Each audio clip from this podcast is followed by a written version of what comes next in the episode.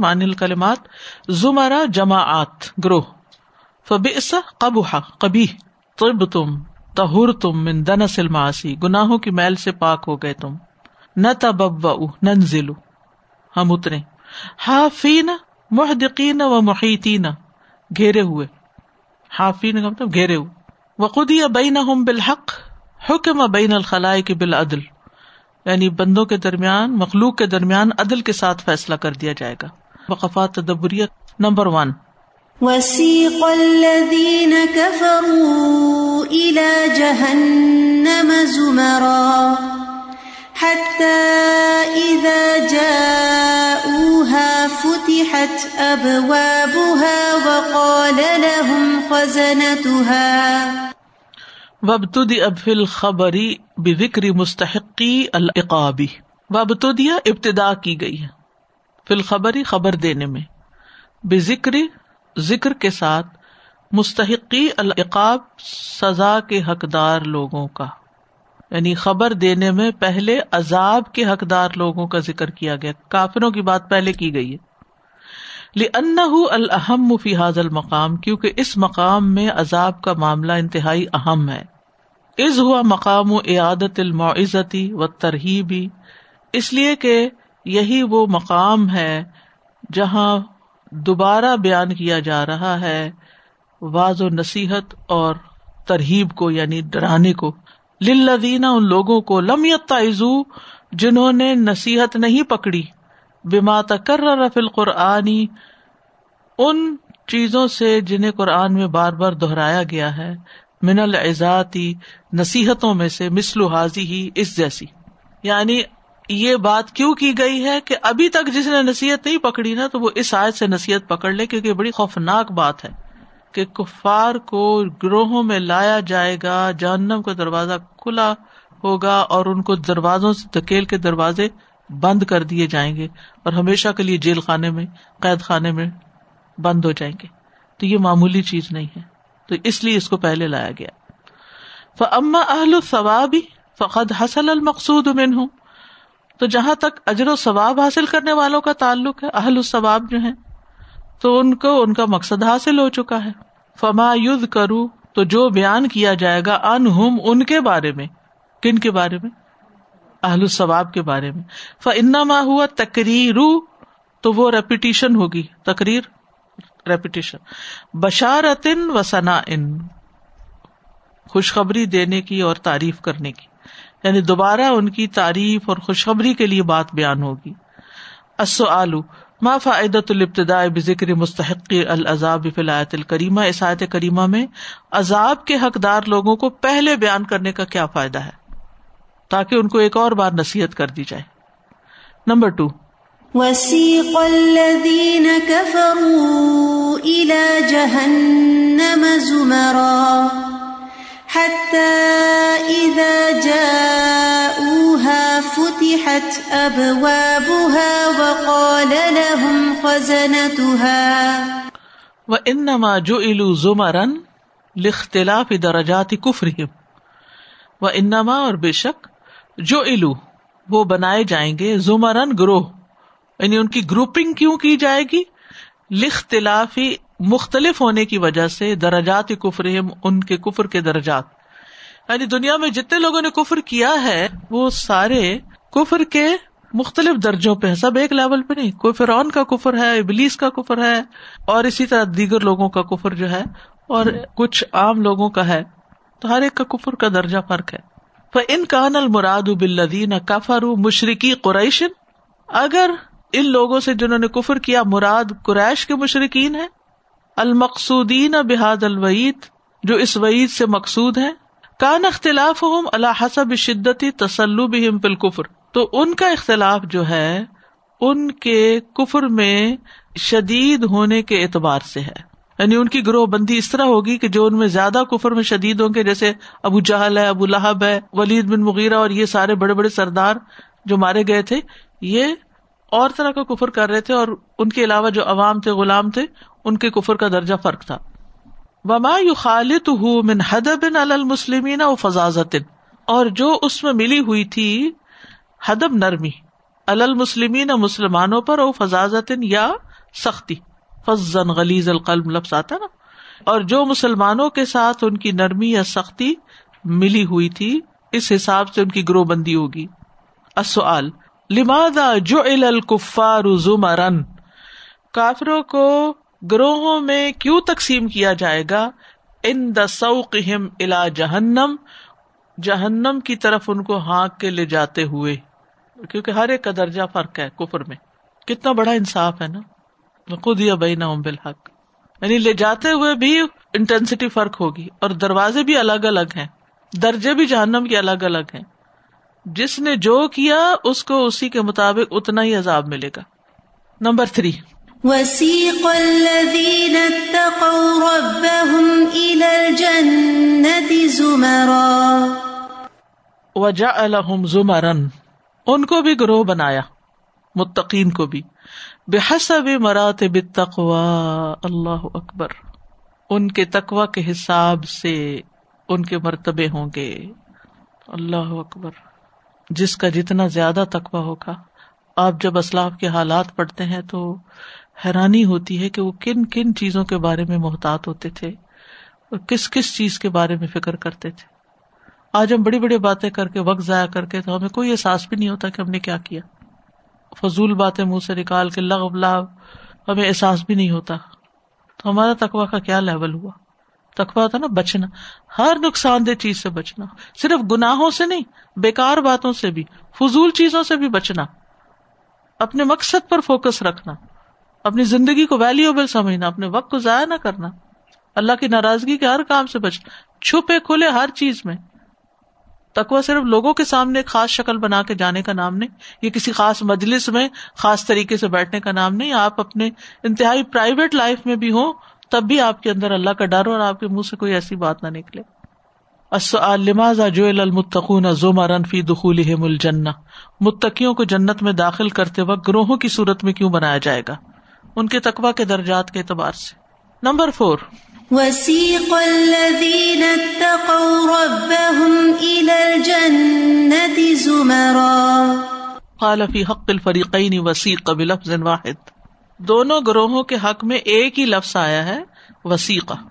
فسوق اہل النار، تو اہل النار کا ہانکا جانا، تردہم الیہا بالخزی والہوانی، یعنی جہنمیوں کو ذلت اور رسوائی کے ساتھ جہنم کی طرف ہانکا جائے گا، پھینکا جائے گا، تردہم یعنی ان کو پھینکنا، ڈالنا، کما یفعل بالاسارہ، جیسے قیدیوں کے ساتھ کیا جاتا ہے، والخارجین علی السلطان، اور بادشاہ کے خلاف بغاوت کرنے والوں کو، اذا سیقوا الی حبس او قتل، جب ان کو جیل کرنے یا قید کرنے یا قتل کرنے کی طرف ہانکا جاتا ہے، تو عزت سے تھوڑی لے جائے جاتے ہیں۔ مجرم جیل میں بیڑیاں لگائے ہوئے، ڈانٹ ڈپٹ کرتے ہوئے، دھکے دیتے ہوئے، کھینچتے گھسیٹتے ہوئے ان کو لے جایا جاتا ہے۔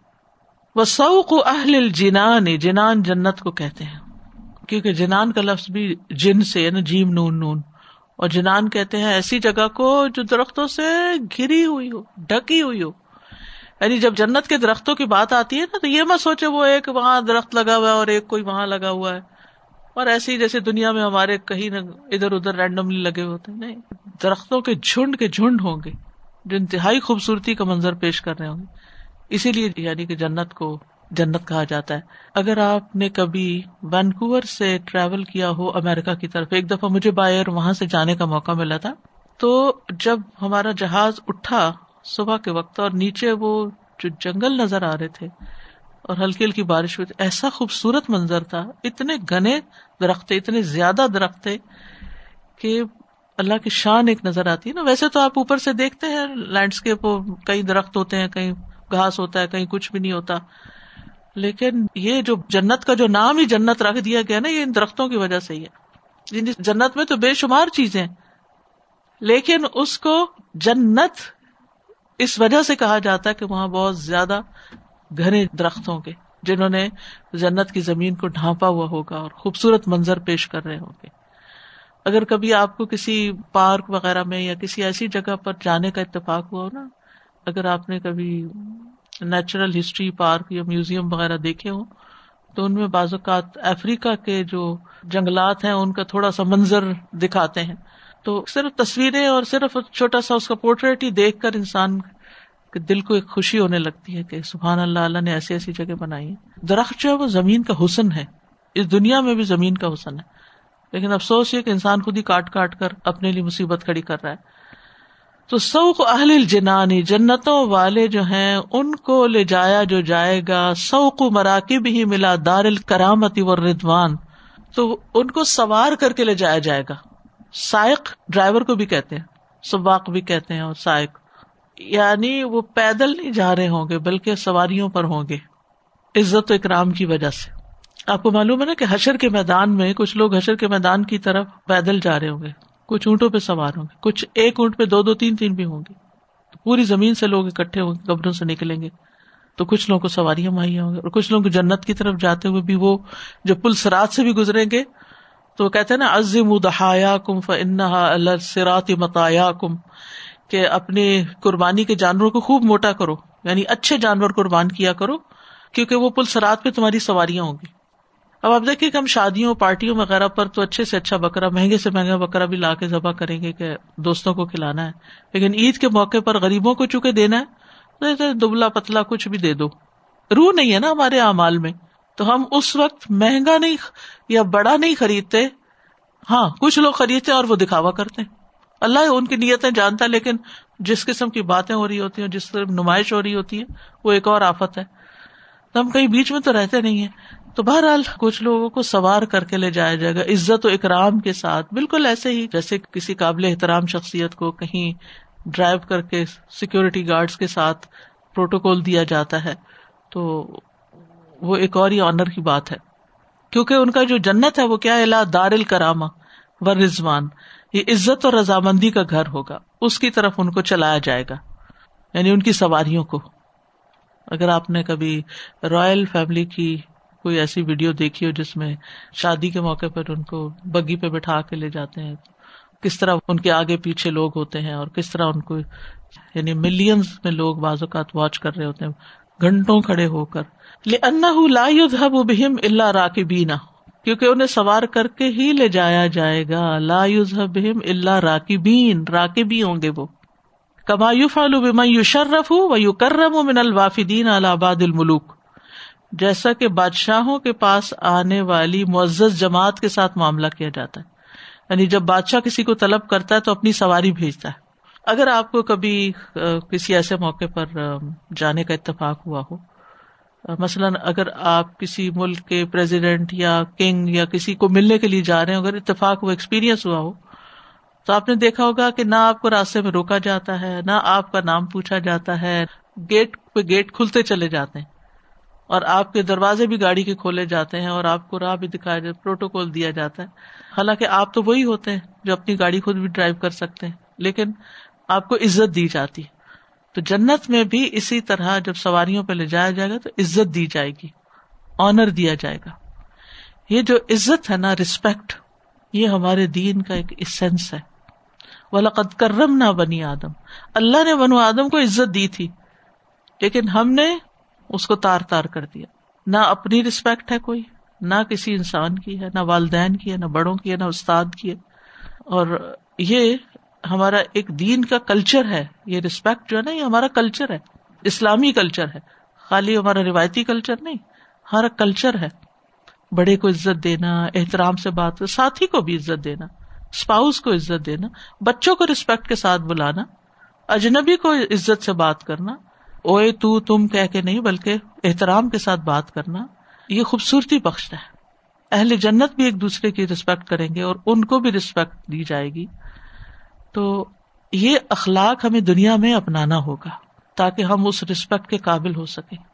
مجھے اچھی طرح یاد ہے، میں بہت چھوٹی تھی، میرے والد جب اپنے والد صاحب، میرے دادا ہمارے گھر میں رہتے تھے، اور جب شام کو میرے والد کام سے واپس آتے تھے تو سب سے پہلے ان کے پاس جاتے اور ان کے پاس بیٹھتے اور ان کا حال پوچھتے، اور آپ یقین کریں کہ مجھے اب بھی وہ پوزیشنز یاد آتی ہیں کہ یوں لٹرلی کندھے جھکا کے بیٹھے ہوتے اور وہ ذرا وہ بلند سنتے تھے اور کان لگا کے ان کی بات سنتے اور ان سے بات کرتے۔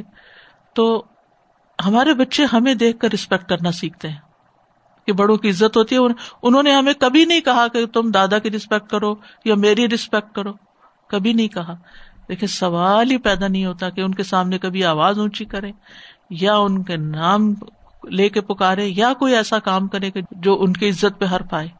اہل جنت بھی ایک دوسرے سے نہ کوئی دل میں حسد رکھتے ہوں گے, نہ کوئی غل, نہ کوئی. اصل میں عزت شروع ہوتی ہے دل سے. جب دل میں کسی کی رسپیکٹ اور محبت ہوتی ہے نا, تو زبان پہ, ایٹیٹیوڈ, رویے پہ خود ہی آ جاتی. اور اگر دل میں نہ ہو تو پھر انسان بد اخلاقی اور بدتمیزی سے بھی بات کرتا ہے, پھر وہ آگے سے جواب دینا شروع کر دیتا ہے. یعنی کوئی آپ کام کہیں گے فوراً جھٹ سے جواب دے گا, کوئی آپ بات کریں گے فوراً ایکسپلینیشن دینا شروع کر دے.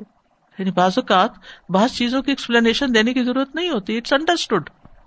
یعنی آپ کے بڑے نے, آپ کے والدہ نے, آپ کے استاد نے, آپ کے کسی بڑے نے, کہ دادا دادی نانا نانی گھر میں انہوں نے کچھ کہہ دیا اور وہ غلط ہی کہہ رہے ہیں, بالکل غلط کہہ رہے ہیں, کیونکہ وہ بعض اوقات سمجھ کی کمی ہوتی ہے, بعض اوقات وہ کسی اور اینگل سے چیز کو دیکھ رہے ہوتے ہیں, ہم کسی اور اینگل سے دیکھ رہے ہوتے ہیں. کوئی بات نہیں, ڈزنٹ میٹر.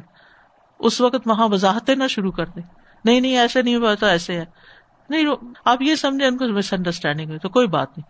اوکے, اچھا جی, اچھا جی, کیا فرق پڑتا ہے؟ دونوں ریسپانسز میں کتنا بڑا فرق ہے, اچھا جی کہنے میں اور آگے سے ایکسپلینیشن دینے میں یا آگے سے جواب دینے میں. کیا آپ تو ہر وقت یہی کہتے رہتے ہیں, آپ تو بس یہی سمجھاتے رہتے ہیں, بس کریں, اسٹاپ اٹ. کتنی بدتمیزی اور بد اخلاقی آ گئی ہے انسانی تعلقات میں جس کا دین سے کوئی تعلق نہیں ہے. تو اس کلچر کو واپس لانے کی ضرورت ہے کہ چھوٹوں کو یہ اجازت نہ دے کہ وہ بڑوں کے بارے میں کچھ کہیں, کہ بڑوں کی بد لحاظی کریں یا بدتمیزی کریں اور اس پہ کبھی نہ ہنسیں.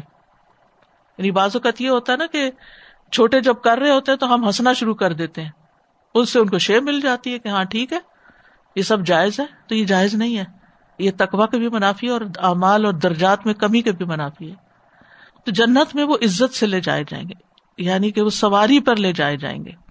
فَشَتَّانَ مَا بَيْنَ السَّوْقَيْنِ, تو دونوں طرح کے ہانکنے میں بہت زیادہ فرق ہے. ان کی سواریاں ہانکی جائیں گی اور وہ خود ہانکے جائیں گے جانوروں کی طرح.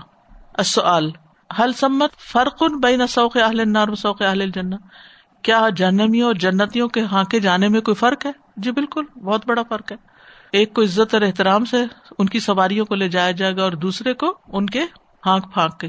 نمبر 5 حَتَّى إِذَا جَاءُوهَا وَفُتِحَتْ أَبْوَابُهَا وَقَالَ لَهُمْ خَزَنَتُهَا سَلَامٌ عَلَيْكُمْ طِبْتُمْ فَادْخُلُوهَا خَالِدِينَ. لم یذکر الجواب ہا ہنا, یہاں جواب مذکور نہیں. وتقدیرہ حتی اذا جاؤہا, اور محذوف عبارت اس طرح ہے یہاں تک کہ جب وہ اس کے پاس آ جائیں گے. وکانت ہذہ الامور من فتح الابواب لہم اکراما و تعظیما, اور یہ امور رونما ہوں گے کہ ان کے اکرام اور تعظیم کے لیے جنت کے دروازے کھول دیے جائیں گے. وتلقتھم الملائکۃ الخزنۃ بالبشارۃ والسلامی والثنائی, اور جنت کے فرشتے جو گے ملائکہ ان کا استقبال کریں گے. تلقتہم الخزنۃ, یعنی جو ملائکہ جنت کے خازن ہوں گے, بشارت کے ساتھ, خوشخبری, سلام اور تعریف کے ساتھ. طبتم فادخلوہا خالدین. کما تلقت الزبانیۃ الکفرۃ بالتسریب والتعنیب, جس طرح زبانیہ فرشتے جو جہنم کے فرشتے ہیں وہ کافروں کو ڈانٹ ڈپٹ اور لان تان کے ساتھ استقبال کریں گے. فَتَقْدِيرُهُ إِذَا كَانَ هَذَا سَعِدُوا وَطَابُوا وَسُرُّوا وَفَرِحُوا بِقَدْرِ كُلِّ مَا يَكُونُ لَهُمْ فِيهِ نَعِيمٌ.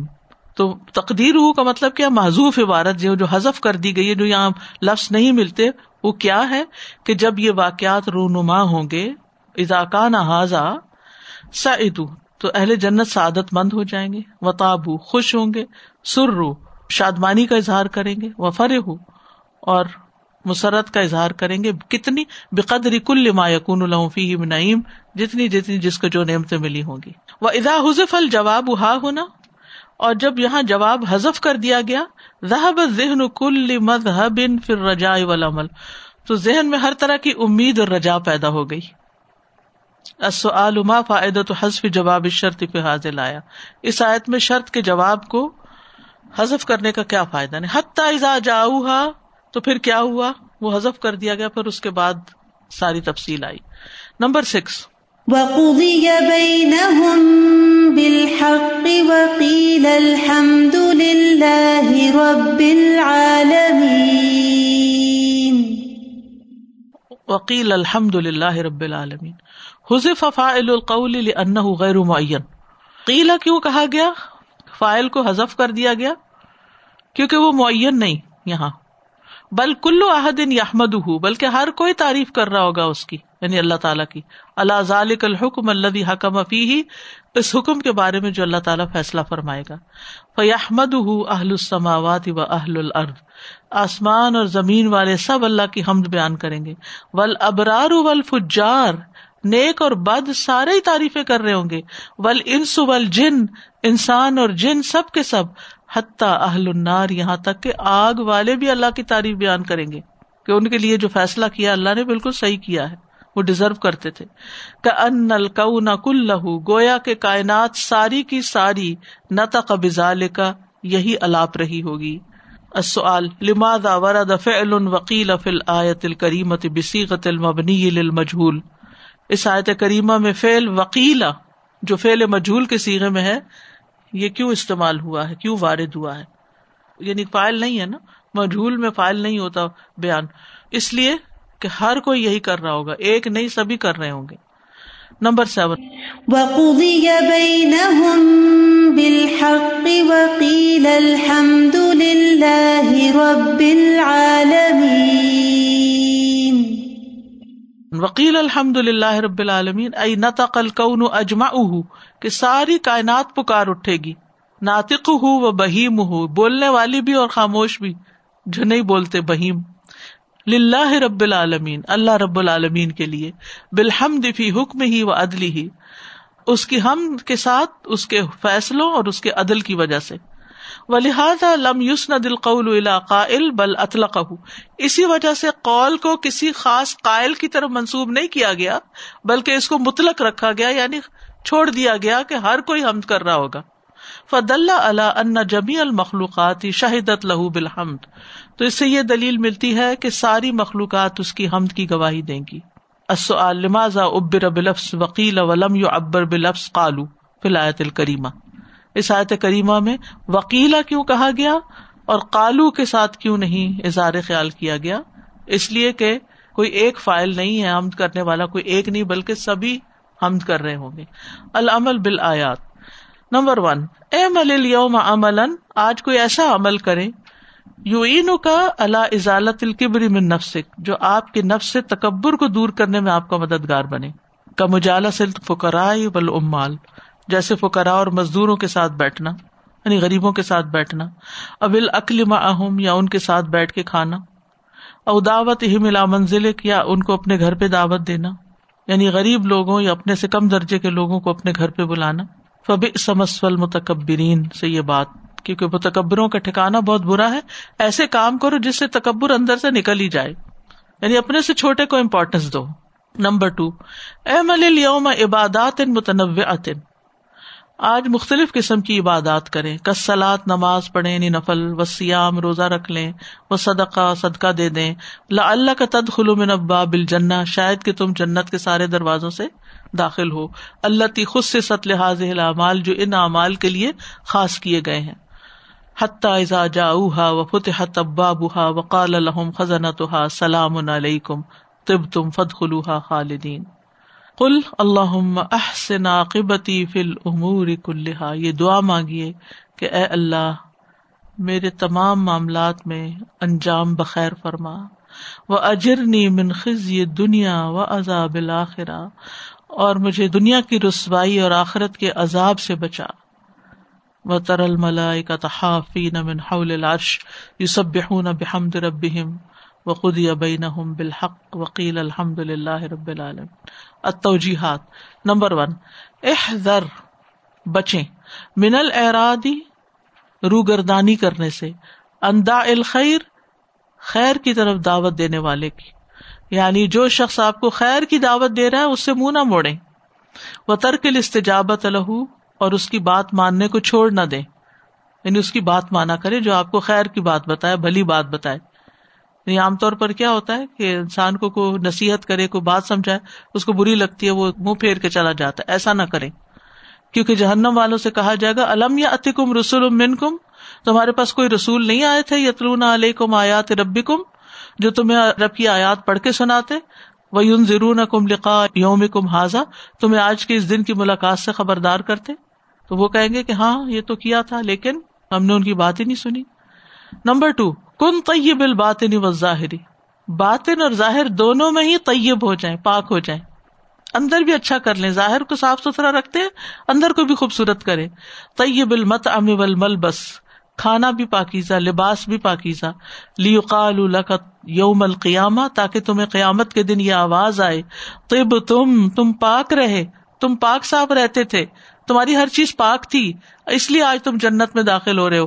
فادخلوہا خالدین, تو ہمیشہ کے لیے یہاں اب داخل ہو جاؤ, کیونکہ جنت جو ہے وہ پاکیزہ لوگوں کا ٹھکانہ ہے. اللہم ادخلنا الجنہ, اللہم ادخلنا الجنہ, اللہم ادخلنا الجنہ.